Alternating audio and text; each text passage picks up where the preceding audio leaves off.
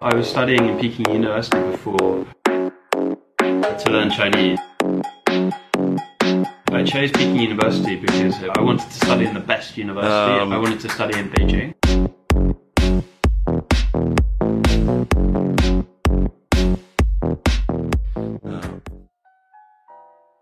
So I chose Peking University because I thought that compared to Tsinghua University, the culture of Peking University is kind of very creative and thinking about new ideas. And so I really liked that. I saw that Tsinghua is more about engineering and it's more of getting stuff done and doing things. So I chose Peking University and I've heard a lot of really good things about Peking University. I really wanted to study in the best university in China. My experience at university was absolutely amazing. It's such a good place to study. The campus is so beautiful. So you can see all of these different amazing places in Peking University. I got a certificate as an expert in Chinese tea and I found that this was a really good way to learn Chinese. Surrounded by Chinese people in the tea shop learning about Chinese tea, I found this was a really good way to improve my Chinese, talking about daily things. Instead of just in a textbook, I found it really helpful to speak Chinese in a tea, in a tea shop.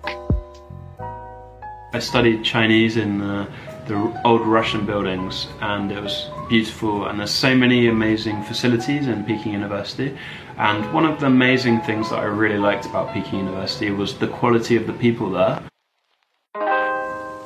How everyone is so smart and ambitious and it's really good to be surrounded by these people who are the top 0.5% in this whole country. It was amazing just to be surrounded by these kind of people and just experience, learn from them and it's such an amazing opportunity to study in the number one university. One of the things that I did is I would, would try and go into classes, of experience different things because I was learning Chinese, but I would often go into the School of Economics and Management and just sit in on classes and learn many new things, different fields which you, you can do and you can just experience new classes because there's just always so many things going on in so many different classes. That was great. I met a girl in the tea shop and she was called Yueja and she gave me the Chinese name India because I'm from England and it also is good because my English name is Richard Coward and the opposite of coward is Ing, hero and so India means English hero who is outstanding, Jia as an English guy, I really like, I'm always drinking tea all the time. I even have uh, tea here. I'm always drinking tea and in China they have the similar culture of always drinking tea.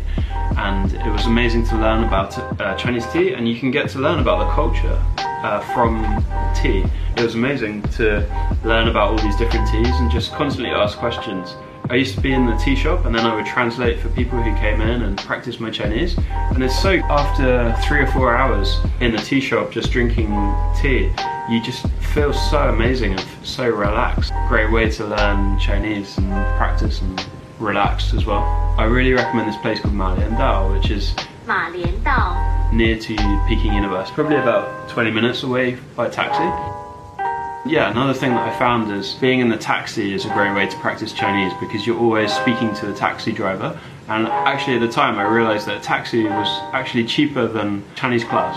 So you can get a taxi, go somewhere, and you're paying less than if you pay a Chinese teacher. And it's a great way to learn, and you can just get the the taxi driver to be your teacher as well. And so that was yeah, that was a great way to learn. Taxis in China is very cheap, so you don't have to sp- spend much. And then the taxi drivers always have really interesting opinions about different things that is uh, fascinating. You can learn many things. At the time, people would tell me that my Chinese uh, accent is like a mixture between a Beijing taxi driver and it's also a little bit girly because I, all of my teachers, many people who I spoke to were girls and the taxi drivers were speaking in the local accent. So I made an effort to speak to more guys and to practice and have some guy teachers as well so I can become more instead of going between the taxi driver and the and the feminine I would try and be just try and develop my own uh, Chinese style. As an English guy, I'm just used to saying thank you and please, and I just found that it's not so common in China, but they sh they show their sincerity in different ways.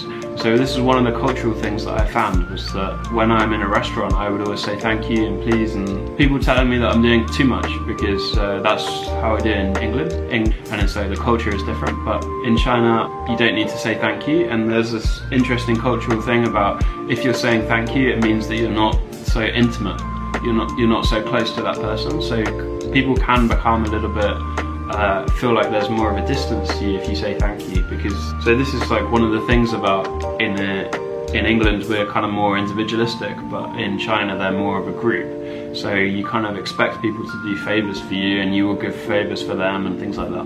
When I first came I thought everyone was very rude but it's just my lens of how I saw things. It's not actually rude. It's just a different way of thinking about it we did all these amazing shows and had like an amazing experience in the university and we went to acrobatics, we went to different outings to different places. We went to the Great Wall, I think. We went to the uh, mountains in the west of Beijing and we did all these activities and it was great fun in in the first week to meet lots of cool people, interesting people. There's actually a lot of international students in Peking University. It's around six or 7,000 international students, quite a big number. And it's a similar number in Tsinghua University. I really recommend Peking University for their bachelor's. I think they didn't have any programs in English, so you have to learn Chinese to get into that. And then for master program, they, they do have a load of programs in English, like the MBA programs and law programs, many other master programs that you can apply to. Then they also have the Chinese language program, which has one or 200 every year. And then they have lots of exchange programs for one semester. So you can go there for one semester and then go back to your home country. And many of these are free your university to go there. And I was not staying on the campus because there's limited spaces on the campus. So I stayed in a place in Wudaokou. I rented an apartment in Wudaokou and stayed there and then went to Peking University every day. And I kind of recommend doing that because you can also experience both sides. In the campus is also nice, but you want to make sure that you get a good dormitory because there are different buildings. Some of them are a little bit older than others, so you want to choose a modern one. Uh, but you get also living off campus is a great option as well, but it's going to be a bit more expensive.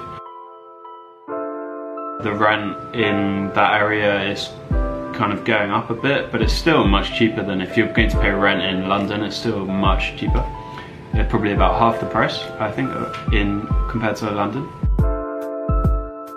But obviously you can even save more money if you share it with other people.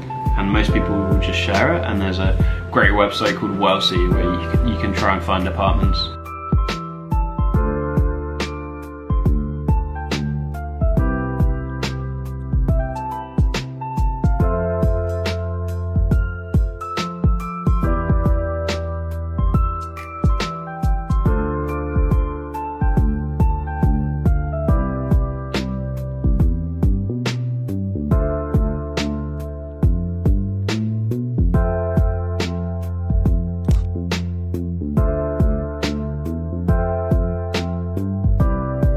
Check out Peking University on social media like Instagram Facebook and YouTube as well, and they have uh, all of these cats that you can see around the campus.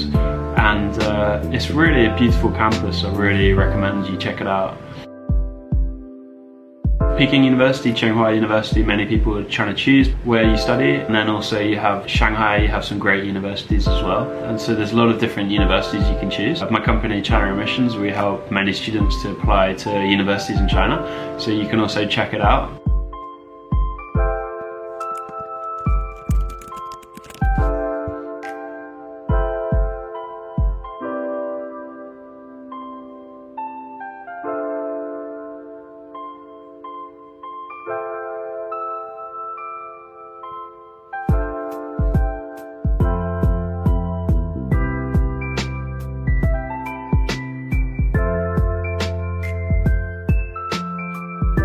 Really recommend you apply to a top university in China because amazing experience and you can meet lots of really smart and top people. It's important who you surround yourself with because they influence you and you can learn from them as well.